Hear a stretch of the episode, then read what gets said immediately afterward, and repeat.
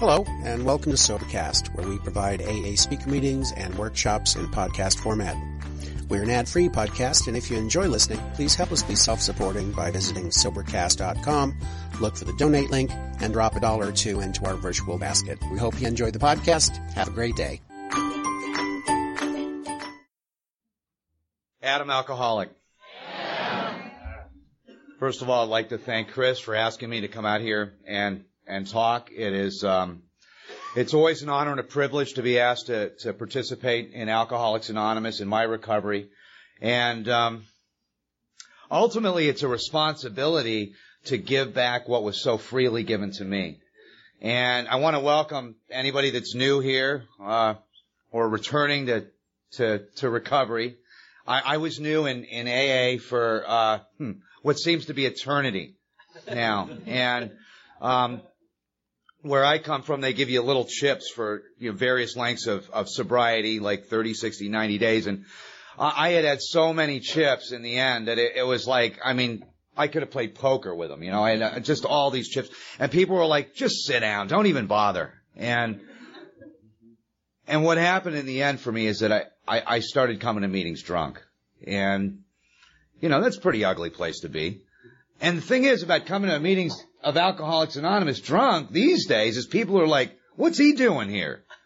You know, because of, because of a lot of the treatment centers, you know, they, you fatten up for another run and by the time you come to AA, you look great. And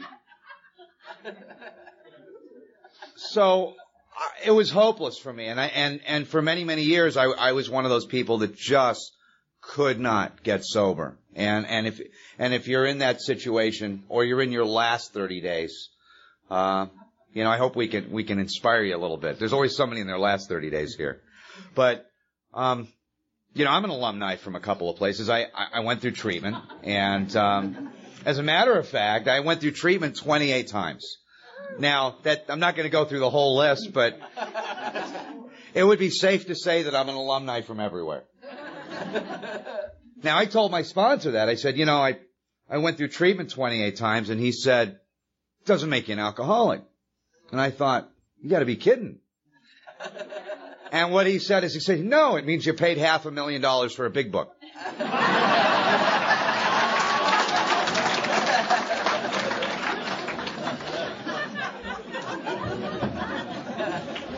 For many, many years, I looked at all the despicable, disgusting things that I had done when I was drinking, uh, you know, the emergency rooms and the treatment centers and the jails, and and I thought that that's that's what made me an alcoholic. And I got around a group of people that started to help me understand some of the causes and conditions of this disease, and I and and eventually I had to look at that. Um, so there I was, one more time in one more detox, 120 pounds totally lost, broken, and absolutely hopeless. And I'm, you know, I'm sitting in the circle in detox with my fellow associates, you know, a vision for you.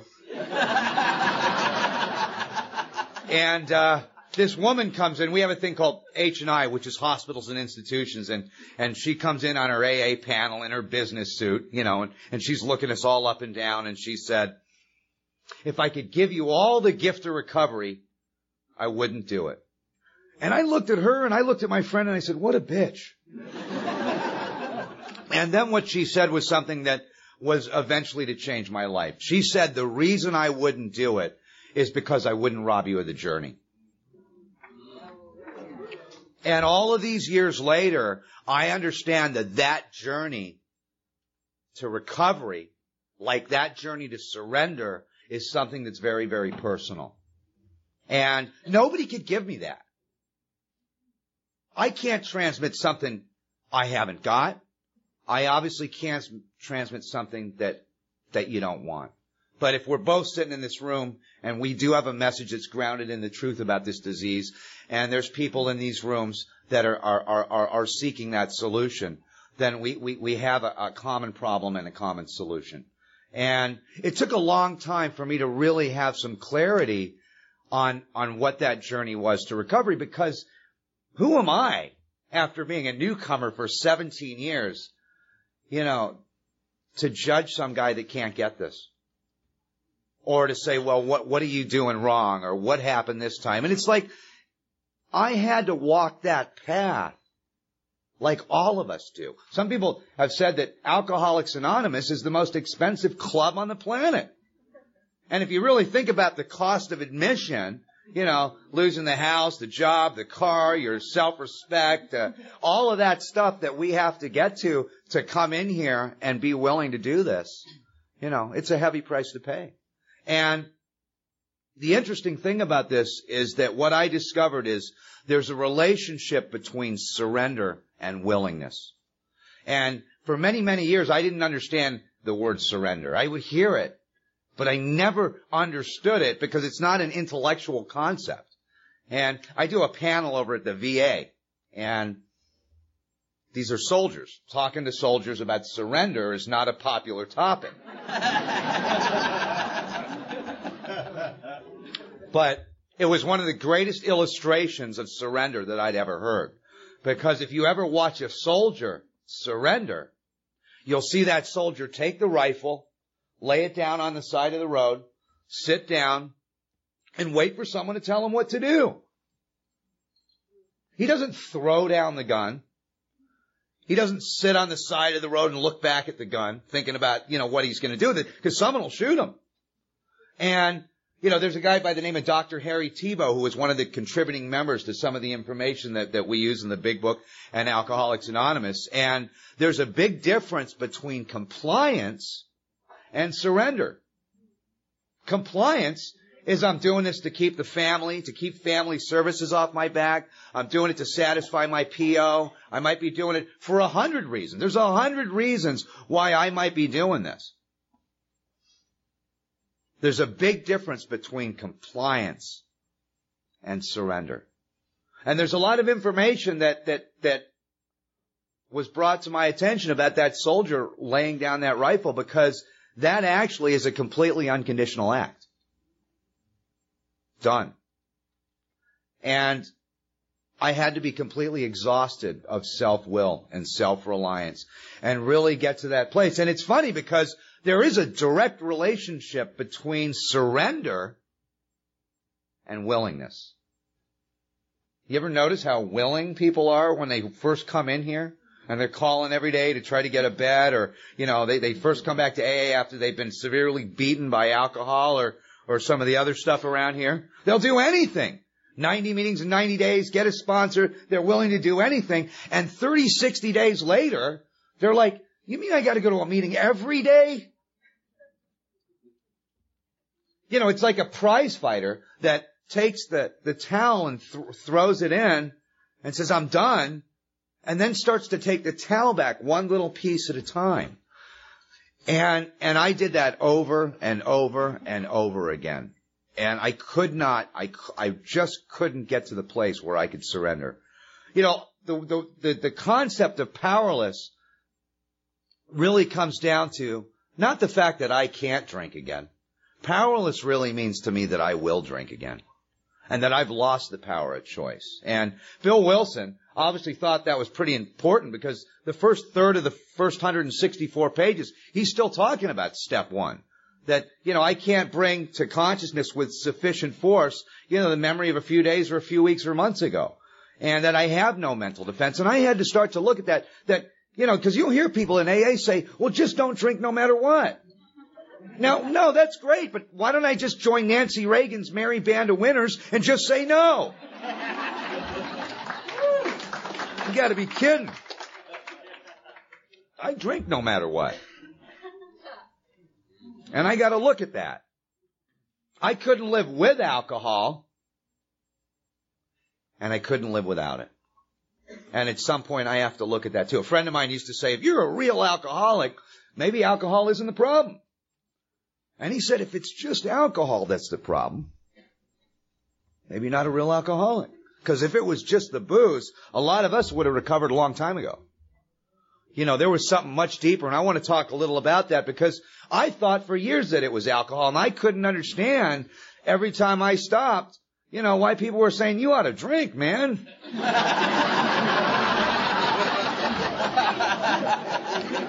and, and, I want to talk about that a little bit. It's, there's a big difference between admitting I'm an alcoholic and really, really accepting it. And, you know, it was real easy to admit it. I could admit it in, in, in the schoolyard, you know, in seventh or eighth grade. It was easy to admit it. I could admit it every time I checked into, you know, treatment center, every time I was in county jail, every time I was in an emergency room. Easy to admit it. But to truly accept it, to accept that I'm bodily and mentally different than my fellows, big difference. I can't sit there looking at a guy drinking a half a beer and start to debate why I can't do that. You know, I start having that debate, I lose. And, you know, for me, every time I pick up a drink, you know, there's a rock at the bottom of it. You know? I knew that'd get somebody. I,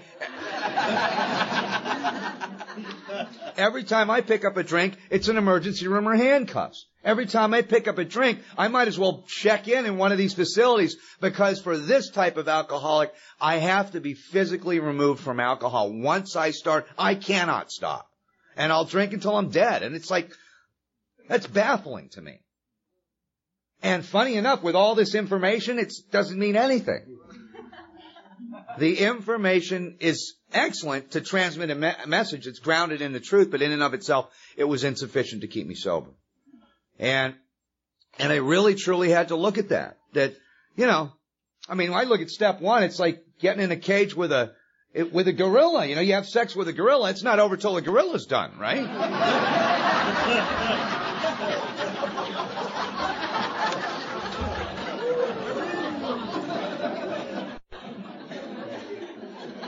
you know, and then you get the gorilla back in the cage, right? And he starts looking at you with those loving eyes again. I'm lonely, you know? Remember how it was in high school? Please let me out just for a second. Come on. I won't do it this time. I promise. Just, just let me out for a second. You know, the same thing occurs over and over and over again, and I'm brutalized by, this thing. And it's not enough to keep me sober. It's like life had its moments, and because of the, I spend the rest of my life trying to recapture those moments. It's like I'm sitting in the high school gym, 20 years later, the band's gone, the lights are out, I'm all alone, and I'm thinking, where's the party? You know, there's nothing worse than sitting in a bar out there with a head full of AA and a belly full of booze. You know, it's an ugly place to be. And what I've found is in that situation, I'm separate, different, and alone out there trying to drink like normal people. Just like if I'm in, sitting in these rooms in AA and I'm not doing the work. I can be just as separate, different, and alone by nature in these rooms, not doing the work, as I am sitting out there with a head full of AA and a belly full of booze. And I had to, leave. there's a lot of very interesting parallels that go on here. And it took a long time for me to have some clarity to really see that and to really understand that, you know, I will drink again unless I find a spiritual solution. And, you know, fear won't keep me sober. I, I really at some point have to look at that. I don't know if you guys remember a thing called scared straight, but did that work for you? you know, getting a third strike, living on the street, being homeless, losing my family, losing my teeth, living in poverty. None of that is sufficient to keep me sober. Now a problem drinker, given sufficient reason, can stop or moderate. Big difference between a problem drinker and a real alcoholic. Now, you get the problem drinker and the real alcoholic in a drunk tank for drunk driving problem drinker's on one side of the cell and he's thinking, you know, I knew I shouldn't have drank that fifth beer. Why did I drink that fifth beer? Real alcoholics on the other side of the cell thinking, why did I take the ten? right?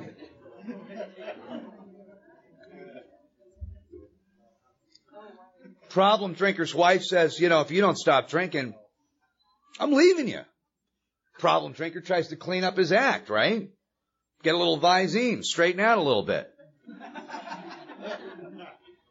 If my woman says to me, if you don't stop drinking, I'm leaving you, you know what I'm thinking? I'm thinking about single life.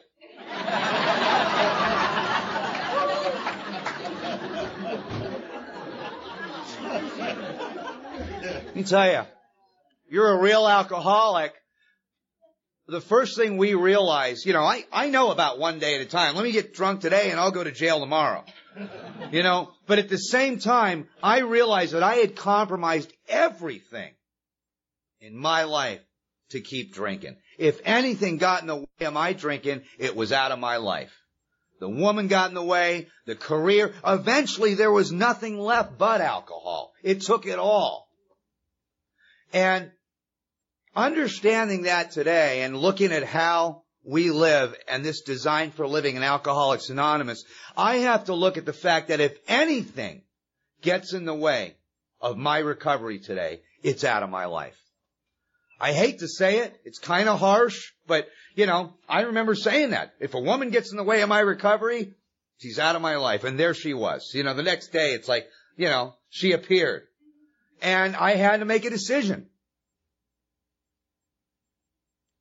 If a job gets in the way of my recovery for this type of alcoholic, I see a lot of guys around here with huge jobs and little tiny programs. They never stay the test. They don't stand the test of time. They don't endure, you know, the changes that a lot of us have to go through. I just haven't seen it in my experience. I've been around these rooms a long time. And in reality, you know, when people ask me, well, what do you do for a living? And in my mind, I don't tell them this, but in my mind, I stay sober. Oh, what do I do for money? That's over there. If I get those mixed up, I'm drunk. And then nothing matters. There's nothing left. Again, I'm left with, you know, that bottle. And I had to really look at that and be very, very clear on that. There's a big difference between a problem drinker and a real alcoholic. And I had to start to look. The book is very clear on that. And, you know, knowledge won't keep me sober. It took a long time for me to get some clarity on that because, you know, I told my sponsor, I said, I had a degree when I came in here. And you know what he told me? He said, thermometers have degrees. he said, you know where they put those?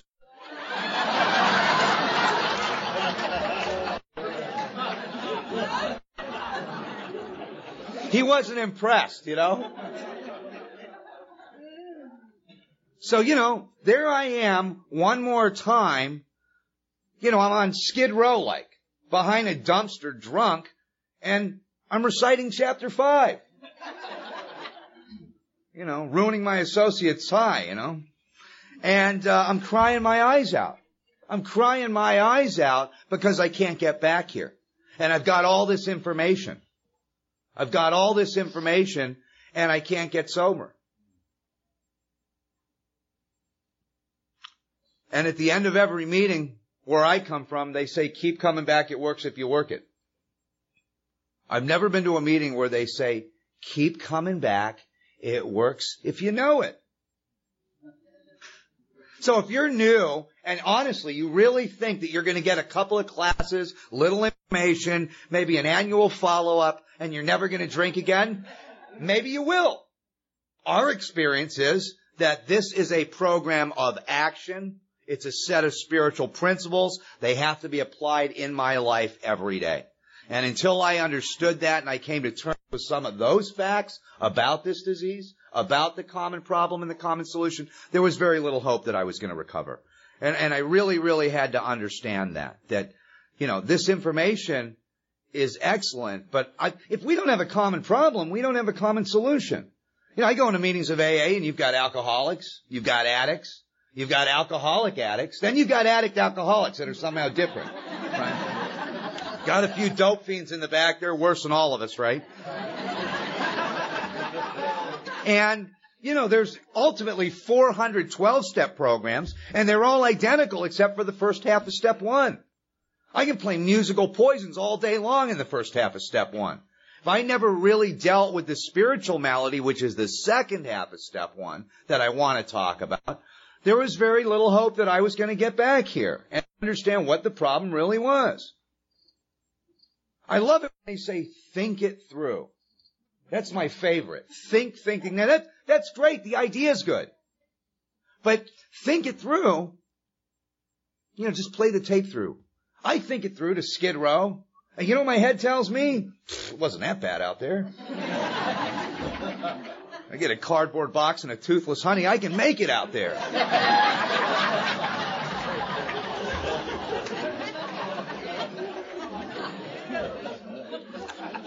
Think it through doesn't work for me. I'm sorry. It just doesn't, you know, but a problem drinker can stop or moderate. Fear, knowledge, think it through will work for them. For me, it was insufficient to keep me sober. And I really, really had to look at what it was that was really driving me back to drinking again. I always thought it was the alcohol. I heard this great joke. I'm sure there's some hunters in here. This guy gets this rifle and uh, it's been told before, but he gets this rifle for his birthday, and he always wanted to hunt a, a polar bear. So he goes up to Alaska and he shoots this polar bear, and he's going over to look at his kill, and there's a tap on his shoulder, and he looks behind him, and there's this bigger polar bear, and the polar bear says, "You just shot my son," and he's like terrified. He, so the polar bear says, "You got two choices. You either let me have my way with you, or uh, I'm going to maul you to death." So a couple weeks later, he's healing up in the hospital. and now he's got a resentment, right? So he goes up there looking for this polar bear. And, you know, he, he sees this bear, looks just like him, he shoots him, goes over to look at his kill. Same thing, tap on his shoulder, bigger polar bear. Same thing, have my way with you or I'm gonna maul you to death. Healing up in the hospital. This goes on and on and on. And, uh, he's got a resentment. Finally goes back up there, and this is the biggest polar bear he's ever seen. He shoots him, and sure enough, he thinks it's over. There's a tap on his shoulder, and this huge polar bear says, you know, we've been watching you.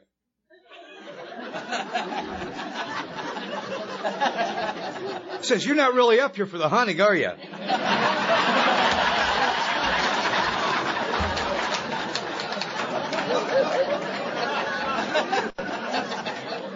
I always thought that it was the alcohol. I thought that it was because it made me feel good. But in reality, I was drinking to solve a spiritual malady. I was drinking because it created a change in me. What a sad thing that all my life I had been doing this because I thought I was having fun, and in reality, I was looking for a spiritual experience. And I didn't even know it. And there's so many people out there that don't know it. And you see them killing themselves. And they think they're having fun. And until I got something better through this process, I didn't know any better. I just did what I knew. And, you know, it's a sad thing because you see a lot of people come into Alcoholics Anonymous, and the doctor's opinion talks about some people that are normal in every respect except the effect produced by alcohol. Meaning that the phenomenon of craving is really the common denominator that ties us together. Whether we're periodics and we go out and, you know, in one night and destroy a family or a marriage or we do it every day, I can't stop once I start. I can't control the amount I take. But you know, some people come in here and they drank just the way I did. They did all the disgusting, despicable things that I did when I was drinking, like peed in their brand new girlfriend's underwear drawer, or threw up all over their best friend's car, or, you know, we have, we got some great stories around here.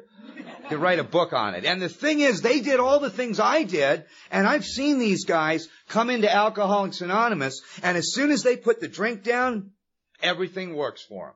They fit in. They're part of. The career welcomes them back. You know. And they'll come to meetings once a year, never take a, you know, they'll never take a step. Their life will get continually better. And they'll look at us, they'll look at me and they'll say, you drank again? My experience every single time I put the drink down, the first thing they'd say to me is, boy, you need to be on medication. Why are you so angry? Why are you so emotional? Why can't you sit still? You know, and I'm crying at dog food commercials. and at some point, I had to start to look at that second half of step one and understand that when I wasn't drinking, I had a whole nother set of problems. And our book is very clear. I hate to cite pages, but page 52 talks about untreated alcoholism. It's really describing the spiritual malady. And when I'm not drinking, I'm a prey to misery and depression. When I'm not drinking, I can't control my emotional nature. When I'm not drinking, I can't manage my personal relationships. When I'm not drinking, I'm full of fear. When I'm not drinking, I'm of no use to other people. When I'm not drinking, I'm basically unhappy. Now the way that plays out for this type of alcoholic, again, when I'm hanging in there and I'm not drinking, is I don't fit in, I'm not part of, you don't understand me, life doesn't treat me right, I'm underappreciated, they're not paying me enough, everybody's in my way, she's cheating on me, for God's sake, I gotta drink. And as soon as I pick up a cocktail, I intuitively know how to handle situations that used to baffle me. Right? You give me a couple more drinks, my whole attitude and outlook upon life changes three, four more drinks, fear of people and economic insecurity leave me. I'm buying the whole bar of drinks. Better looking too. Right? You give me a couple Viking and I could comprehend the word serenity and I know peace.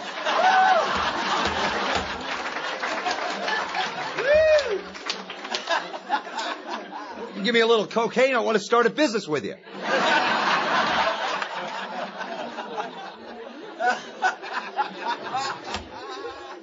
Right? You get me down to my last 20 bucks, no matter how far down the scale I've gone, I'll show you how my experience will benefit others. we got a plan. You know, the, the sad thing about that is if you really look at the promises, the 12 promises that are outlined in the book, at the end of the promises, what it says is we finally saw that God could do for us what we cannot do for ourselves. My sponsor said, well, let's look at alcohol when alcohol really worked. Not in the end, but when it really worked. And when booze really worked for me, it solved that problem. And I just proved it by showing you that when alcohol worked, it did each and every one of those things for me. And at some point, I had to look at that fact that, you know what? The conclusion there is there's a relationship between God and alcohol. And I never saw it before alcohol gave me the illusion that my life is manageable. And the relationship between God and alcohol, as a lot of us know, if you get to the ghettos in this country, you get to places where there's absolutely nothing left, there's two things that always stick out. Churches and liquor stores. Why do you think that is? Because they both give man hope. They both give man hope. You take the booze away from me, the one thing that gave me the courage to ask that pretty girl out, the one thing that gave me the guts to go after that big job, the one thing that made me connected with myself, with you, and with this power in the universe that made me one. You take the one thing away from me that gave me the wings to fly, and you don't give me something better? You think I'm going to stay in these rooms? Just don't drink no matter what? Not a chance. When I'm not drinking, I'm chasing you four exits past my exit on the freeway, right?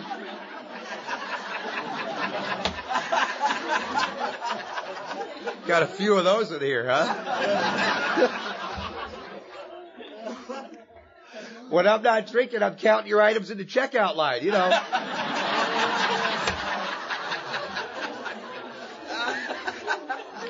when I'm not drinking, I am so separate different and alone by nature. My own mom is like, for God's sake, drink, son. You were nicer. I'm hard to live with. Insanity. I always thought insanity was doing the same thing and expecting different results. You hear that a lot in AA, but a little deeper than that. Real insanity for us is doing the same thing, knowing exactly what's going to happen, and doing it anyway. and surrender, like I was talking about with that soldier that lays down that rifle. The first surrender may be to alcohol around here, but somewhere further down the line, there's another surrender to the will of God. And you know, God's a topic that I've tried to avoid for a long time because I had a lot of old ideas a lot of old ideas about God. And I don't want to offend anybody today, but I didn't want to pray. I didn't want God to find out where I was.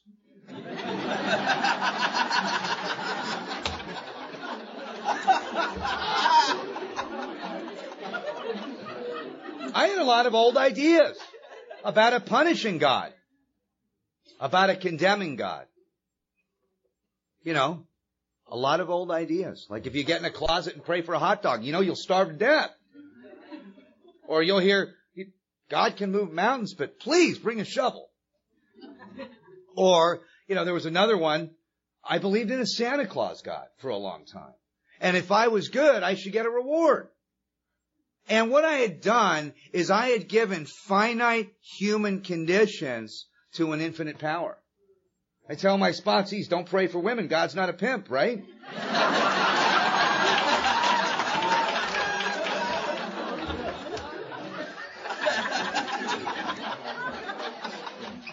Carl Jung wrote a letter to Bill W. about the relationship between spirits and spirituality, and it goes back to the relationship between God and alcohol. Alcohol was an artificial means to a spiritual experience for people like us.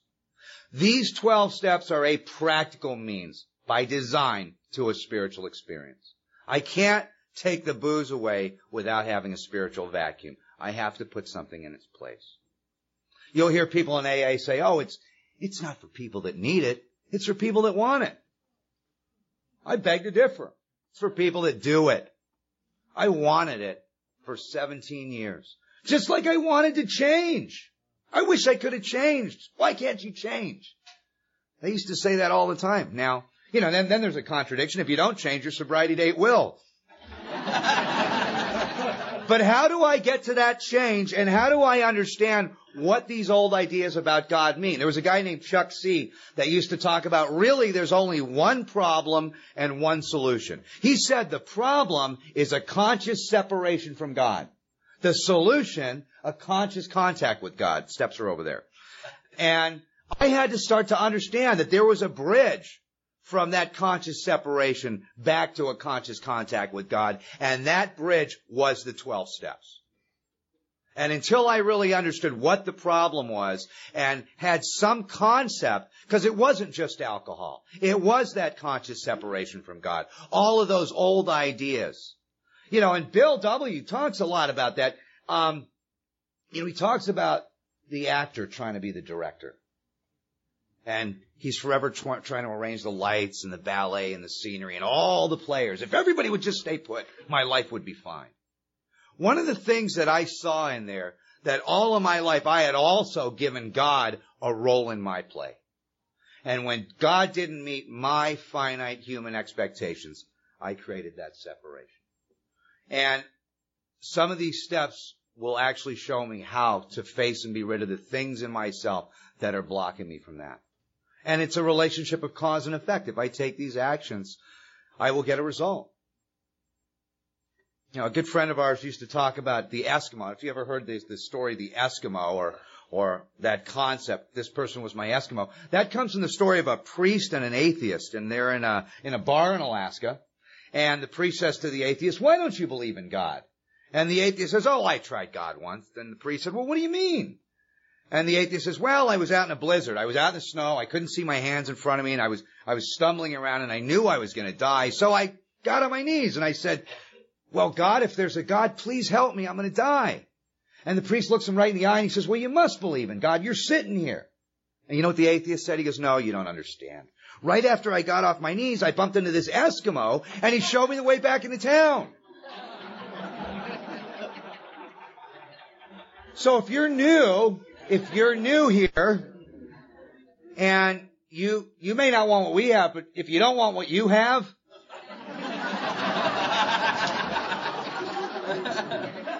Try to find some people around here that are doing this, that are not only, ha- you know, they're here and they're abstinent, but they're living the dream and they're having fun and they've got relationships that work and ask them what they're doing. There's people around here that'll, that'll go to the end of the earth if you want to stay sober. If you want to drink, you're probably going to do it alone. But we will help you. And, and that's why we're here. My sponsor told me that. He, he really, he was mean. He said, uh, if you're not willing to help others, you're going to die. I mean, that was it. It wasn't like, you know, any deeper than that. But I, but I had to understand that. And, you know, I had to start again to look at some of those old ideas. The, the illustration about the Eskimo really comes down to the fact that initially for us, and this relationship with God is an evolutionary process.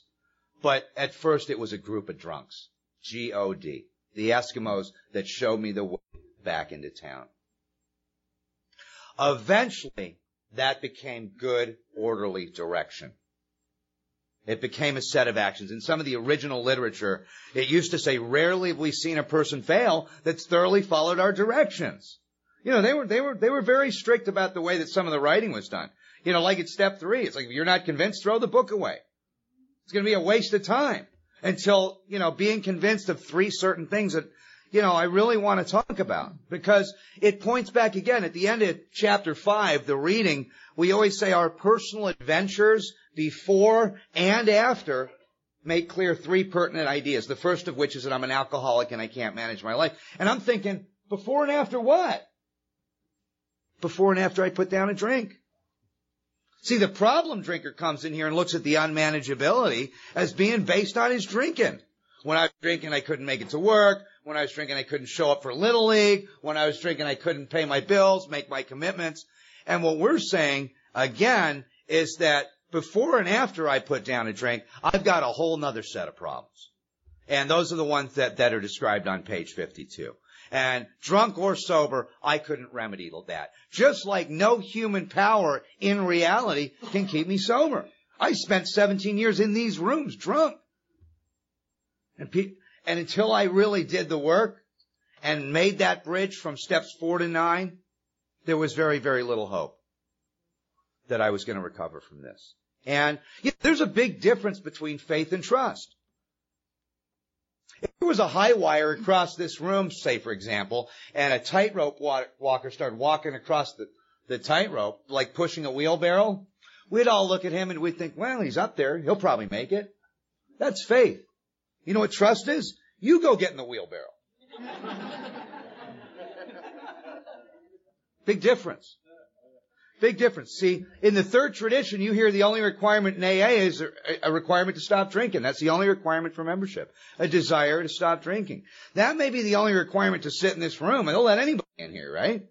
There's another huge requirement in order to stay here. On page 25, it talks about none of us like the leveling of our pride, the soul searching, and the confession of shortcomings that the process requires for its successful consummation. There's three elements in there. One is process, one is requirement, and one is consummation. The process is steps four through nine. It's getting in that wheelbarrow. It's a requirement for a real alcoholic to stay here. And consummation means completion. It's implying that through nine has to be complete. Really what I think they should say, and I don't want to change the rules around here, rarely have we seen a person fail that's done steps four through nine. Rarely have we ever seen anybody do four through nine, right? one, two, three, drink. One, two, three, drink. One, it's called the AA waltz if you don't know. Until I started to understand that I had to have a, a spiritual awakening, a psychic change, a revolution in my attitude. There, there, there was very little hope. And there's, there's, there's different ways that I became motivated to really do that and, and to understand a little bit about what God's will was. I, I didn't have a clue what they were talking about. Turn my will and life over to, you know, something I've been trying to avoid, you know. Um, one of the greatest analogies I, I had heard was the ship's in the ocean. It's going across the sea and it sees this light on the horizon. So the skipper gets on the, on, on the radio and he says, turn your course 10 degrees to the north. A couple minutes later, there's a reply, no, you turn your course 10 degrees to the south. And the next thing you know, they're in this argument and, you know, turn your course 10 degrees to the north. The reply, turn your course 10 degrees to the south. It's coming closer. So the captain gets on the ship and he says, I am the captain of this ship. We demand you turn your course 10 degrees to the north. Reply comes back, I'm, I'm a seaman. No, you turn your course. And, you know, the final radio address is, we are a battleship. We demand you redirect your course 10 degrees to the north. And you know what the final reply is? I'm a lighthouse.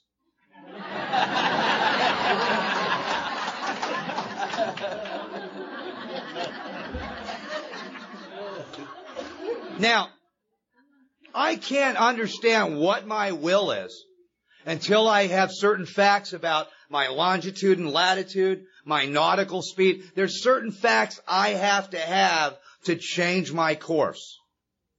And those facts are in steps four through nine. And until I was able to plot that course and really understand what I was dealing with, there's no hope of my recovery. Because I'm so separate, different, alone by nature when I'm not drinking, based on my old ideas. I have no other course but to drink. And it took me a long time to understand what they were talking about. That that third step decision, you know, if there's three birds on a wire and one decides to fly away, there's not two. There's still three because a decision means absolutely nothing unless at once followed by action. And the book's very clear about that. The third step has little lasting effect unless at once followed by a strenuous effort to face and be rid of the things that are blocking me. It doesn't say face and cope with, face and deal with, face and go to therapy over, face and whine about from up here over. It's just face and be rid of. The word rid of is used several times coming up to you know, the fourth and fifth step. It's amazing if you, you look where they talk about that. I have to be rid of the things in myself that are blocking me. And, you know, I, have heard some very interesting ways to motivate people. If you tell a little kid, I want you to go in your room and straighten out your room, he doesn't want to do that. You tell that same little kid, I want you to go in your room and throw out all your old stuff and we'll buy you new stuff. Two minutes. And when I started to understand inventory from that perspective, my motivation to do four through nine changed. Completely changed. It wasn't so much about my deep, dark secrets, but it was about my resentments, my conduct, and my fear. And I had to look at it, and the book is very explicit on a set of directions that will create a result. Cause and effect. You take these actions, one will get an, an effect from that. I had to look at that. I had all of these old ideas. One of the greatest analogies I heard was a guy that used to talk about baby elephants. And in Africa, what they do with these baby elephants is they take these big chains and they chain these elephants to these trees. So every time the elephant tries to run away, it feels the pain. It actually comes to believe that it can't get away. It believes it because the chain is holding him to this tree. When the elephant grows up, they grow up to be monsters. I mean, you couldn't get one in this room. All you have to do is take a little wooden stake and a little tiny rope and tie it around that elephant's leg. And you know what? It will die where it stands. There could be a fire in that jungle. It will die right there. And that elephant could pull down a house. But a belief system that's been established so strongly like us, when we talk about the, the third step prayer, we talk about relieve me of the bondage of self. Alcoholism is the only prison where the key's inside. And all of my life, I'd look outside to solve a problem that was really within us. The fundamental idea of God being in every single soul. It's within all of us. And in order for me to find it, I have to face and be rid of the things in me that are blocking me from it. And the book talks about seven aspects of self. Esteem. Don't you know who I think I am? Pride. Don't you know who I pretend to be? Security. Don't you know what I need? Ambition. What I want. If anything harms, threatens, or interferes with those seven aspects of self, I immediately go to resentment. In Latin, resentment means to refeel. You know what I do with it? I take poison and I hope you die. Life's the puck and I'm the stick. You know, and it, it just keeps beating me back and forth. And it's like, until I was clear on that, that, you know, I, most people are intellect over emotion. People like myself are emotion over intellect. And I had all of these old ideas. You know, it goes back to that play. Bill talks about the actor trying to be the director. You know, I can look at those seven aspects of self in the third column the same way. Esteem is the role I assign myself. Pride is the role I assign others. Security is what I want, I need out of the scene to be okay. Ambition is what I want out of the scene. And it's like I have all of these old ideas and every time harm threatened or interfered with, I immediately go back to resentment. My life's like Groundhog Day. You know, because I refeel it, rethink it, relive it, and reenact it in every area of my life. It's like I got a button on my forehead that says push me. And then I do an emotional dance. You step on my toe, I'm going to break my leg to show you. You know, you tell me to go left, I'll go right, even if there's a cliff there. And then I'll blame you all the way down. Defiance is, is, is my primary characteristics. And I think most of us come from that place. And I, I had to start to really look at that. That I had some defective thinking. I had a lot of old ideas. You know, and, and I'm, I'm asked to look at that. I'm asked to look. It says that we realize the people who offended us were also spiritually sick. And it talks about like ourselves. So every time I looked at resentment, I had to look at how I did the same thing. I resented her for cheating on me, and then I had to look at how I cheated her with my true love alcohol all the time. You know, how you know, I lied to myself that she really didn't need affection and attention. There's a million ways to look at the dishonesty. The dishonesty wasn't my dishonesty with you as much as it was my dishonesty with myself. I met her in rehab. Can't believe she drank. you know, I knew he worked for the mob. I can't believe he, he ripped me off. All of these old ideas that had been established and I, it's almost like God gave me a paintbrush and I just tore up the house and then sat there and I had to look at how I chose to dance with almost every single person on my resentment list. And I had to really, really look at that and take, you know, they say, oh, you're not responsible for your disease out there drinking. Then why do they have a ninth step? I gotta take a look at that stuff at some point. And, you know, like I talked about, 412 step programs, they're all identical except for the first half of step one. I started to play musical poisons. Instead of doing four through nine, you know, I would put down the drink and like pick up a fork. You know, and the next thing you know, I can't see my feet. I'm back on my knees, just like that soldier laying down the rifle with gluttony, saying, God, please, I can't live like this anymore. And I'm surrendered again. Put down the fork, pick up a credit card. That's greed, right? You know, back in Vegas, doing the same thing, trying to borrow money to get home. And I had to start to look at that. For every one of those seven deadly sins we talk about, there's another X number of 12 step programs. And they all fit into those seven categories. You know, I start acting out with lust. Oh, can't go to that meeting again. Can't go to this meeting again. can't go to that, that rehab again. It's ridiculous. Because that's what it talks about. When we straighten out spiritually, we straighten out mentally and physically. And I had never straightened out spiritually. I had just played musical poisons again.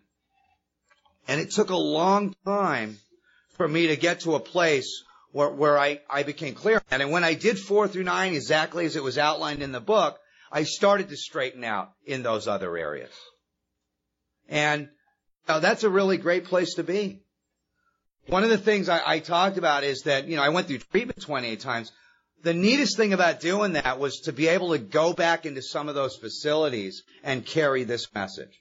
To be able to go back and talk about Alcoholics Anonymous. And I, I heard this great analogy that this kid goes on vacation with his parents to like Tahiti and on the beaches there, they have all these starfish dry out and die on the beaches. Millions of them. And this little boy, he disappears for like a day. His, his dad can't find him anywhere on the island. And he's looking everywhere for this little kid. And he goes out onto the, the sand and he sees his son out there and there's millions and millions of these starfish and the little boy's throwing starfish back into the ocean. And the father said, son, what are you doing? What, what difference could you possibly make? There's millions of them. And the little boy picked up one starfish and he looked at his dad and he looked at the starfish and he said, dad I made a difference for this one. You know? And, and this whole process has been about that. You know, there's a poem in Notre Dame that says, I sought my God, my God I could not see. I sought my soul, my soul I could not free. I sought my brother, and I found all three. Nothing ensures immunity more than intense work with others. It's our twelfth and final suggestion. And ultimately, all of this work we do in four through nine, I always thought that work was working on myself. It wasn't. It was facing and being rid of the things in myself that were blocking me from you and from God. They asked Michelangelo, they said, how did you make the statue of David? And Michelangelo said, I never made the statue of David. All I did was shift away everything that wasn't David, and there he was. See, if I face and begin the things in myself that are blocking me from God, by default, I am left with that spiritual experience. And I have to look at that. You know, you hear a lot of things in AA that aren't necessarily in the book, like, oh, don't judge anybody, right? You ever hear that one? Five minutes later, they're telling you to stick with the winners.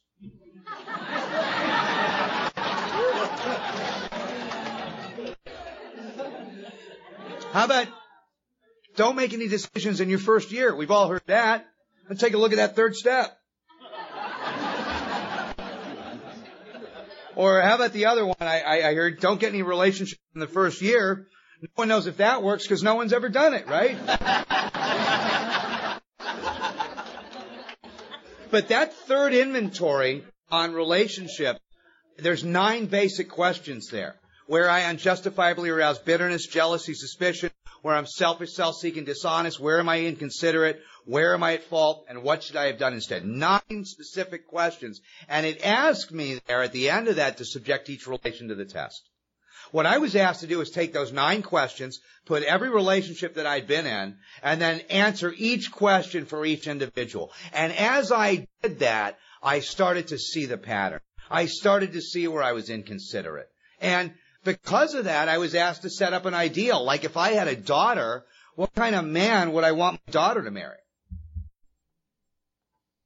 You know, and I've taken the most diabolical creatures through the steps, and you know what? It's always the same. Loving, compassionate, loyal, supportive, sensitive, understanding, warm, gentle, always. No matter who it is. When you put it in those terms, that's why I found the fundamental idea of God is within every single one of us. Then I was asked that question. How you been treating God's daughters? Had to look at it. Didn't want to look at that. But getting it out in writing and admitting to God's self and another human being, I started to have a type of psychic change and, and, some freedom from doing this. You know, there's only three basic relationships, one with self, one with God, and one with others. Resentment deals with my relationship with self. Fear deals with my relationship with God. And conduct deals with my relationship with others. It's, it's very interesting the way that it's set up because coming out of this thing, if someone had done to me what I did to myself, I hate to say this, it's strong language, but I would have killed them. A lot of us can understand that. If someone had done to me what I did to others, conceivably, I probably would have done the same thing. And like I said when I came in these rooms, you think I wanted to pray? didn't want God to find out where I was. I thought God had been watching.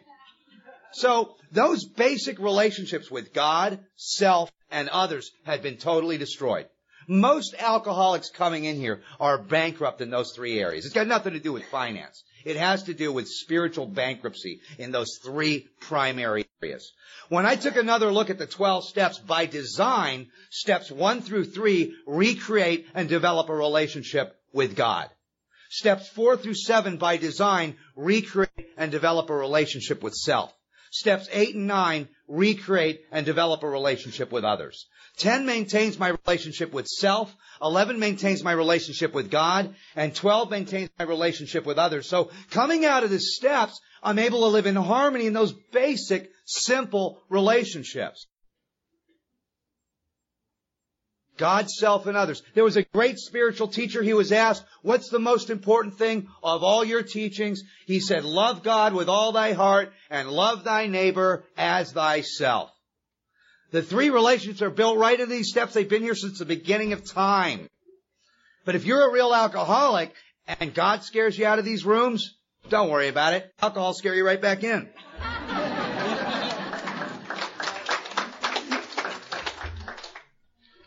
There's this little kid, he comes up to his dad and he says, Hey dad, can we play? Little kid's like five. The dad's busy, he's like an accountant or something. So he says, son, get out of here, leave me alone. Can you see I'm busy? This little boy keeps bothering his father. So the, the, the dad grabs a little map of the world out of a, out of a National Geographic magazine. They always have these great maps of the world. And he rips this map up into like 50 pieces. And he gives it to his little boy and he gives the kid some tape and he says, I want you to go put this little map of the world back together. And when you're done, we'll play. He thinks he's got rid of the kid for an hour, right? Little boy comes back in two minutes. He's got the whole map of the world all taped back together and he's so excited. Dad, look, I put the whole map back together. And the dad goes, son, that's impossible. How did you do that? And you know what the little boy said? He said, dad, on the back of the map of the world was a picture of a man. I put the man back together and the whole map fell into place. The whole world fell into place. I put the man back together and the whole world fell into place. Let me tell you, if you're new, like I said, I went through treatment 28 times. I'm an expert at putting the map of the world back together. I can get the girl, the job, the house, the car. I can lease it all in 90 days and look like a million bucks. And every single time I did that, I was back in here with a bracelet. Okay? This is the spiritual technology that rebuilds the man. Steps one through three with God, based on my old ideas. Steps four through seven with self, based on my perceptions of self and others. And then eight and nine through amends with others. And then maintains those basic, simple relationships. And I'm able to live in harmony with God, self, and others. It's all laid out there. It's very, very simple. It, I had to find somebody that was able to take me through this work and show me this process. I couldn't do it on my own. I'd read the book 20 times. And until I had someone show me exactly how to process this inventory, how to face and be rid of the things in myself that were blocking me, I didn't have an experience with it. And, and again, it came back to that one final suggestion of helping others. And you know, being a newcomer for 17 years is, is, is, is, is almost a fate worse than death. It's, it's, it's like being in purgatory. So I'll, I'll, I'll conclude with this. This guy's in purgatory and he's sitting there and he's thinking, you know, I don't know what to do, but this angel appears and says to him, well, you got two choices, heaven and hell. And he says, uh, well, let me see hell first. So he walks into this room and there's this huge banquet table, 40, 50 people sitting around this table. It's a buffet of every kind of food you could possibly imagine. Just this lavish spread.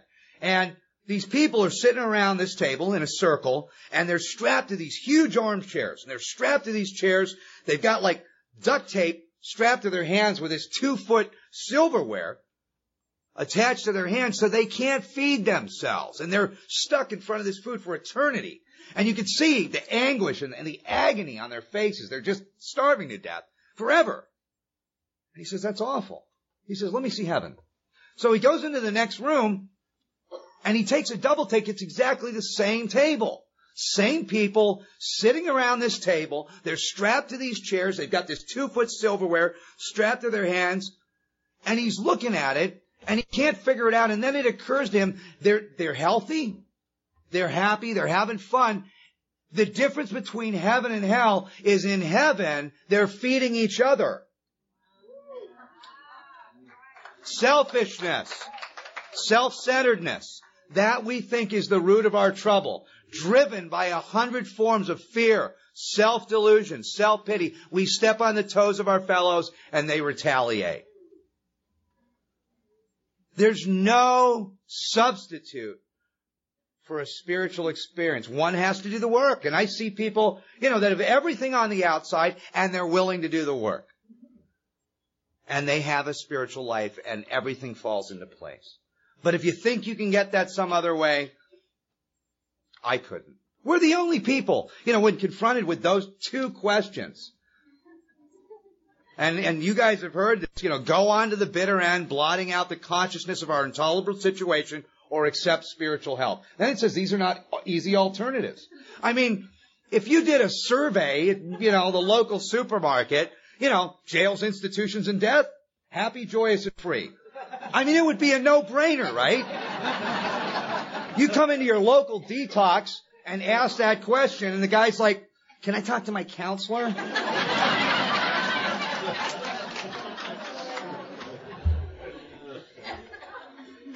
When I came to AA this time, my sponsor said, well, what do you want out of Alcoholics Anonymous? And with an ego like mine, I said, well, I want a yacht and a Learjet. And he said to me, he said, if you really work the 12 steps, if you work 4 through 9 and you learn to live in 10, 11, and 12, what you'll get is a quiet mind and a loving heart. And I looked at him and I thought, I didn't say this, but I thought, what do I want that for? but, you know, if you're a real alcoholic, the further you get away from that drink, the more that starts to become appealing. And, you know, because of Alcoholics Anonymous, I've been able to pause when agitated. Because of Alcoholics Anonymous, I've been able to navigate around the drama. Because of Alcoholics Anonymous, I've been able to match calamity with serenity. And, you know, I mean, my life today is so good, there should be background music.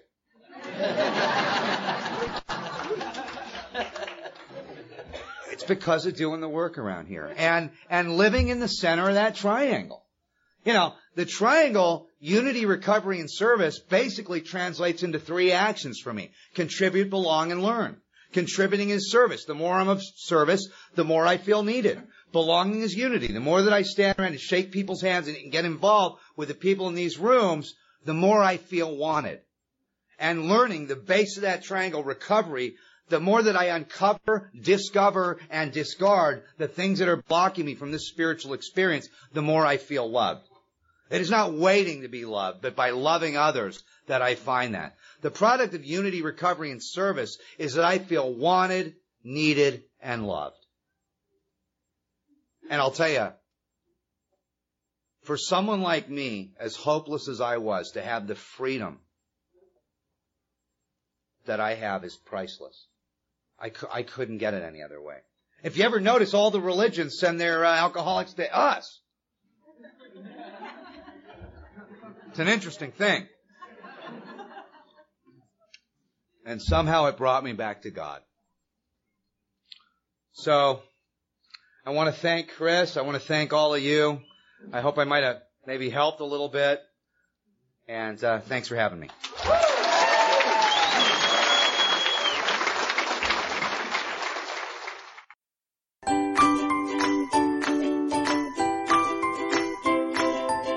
Thanks for listening. I hope you enjoyed the podcast. Sobercast is ad-free, and we'd like your help in order to keep it that way.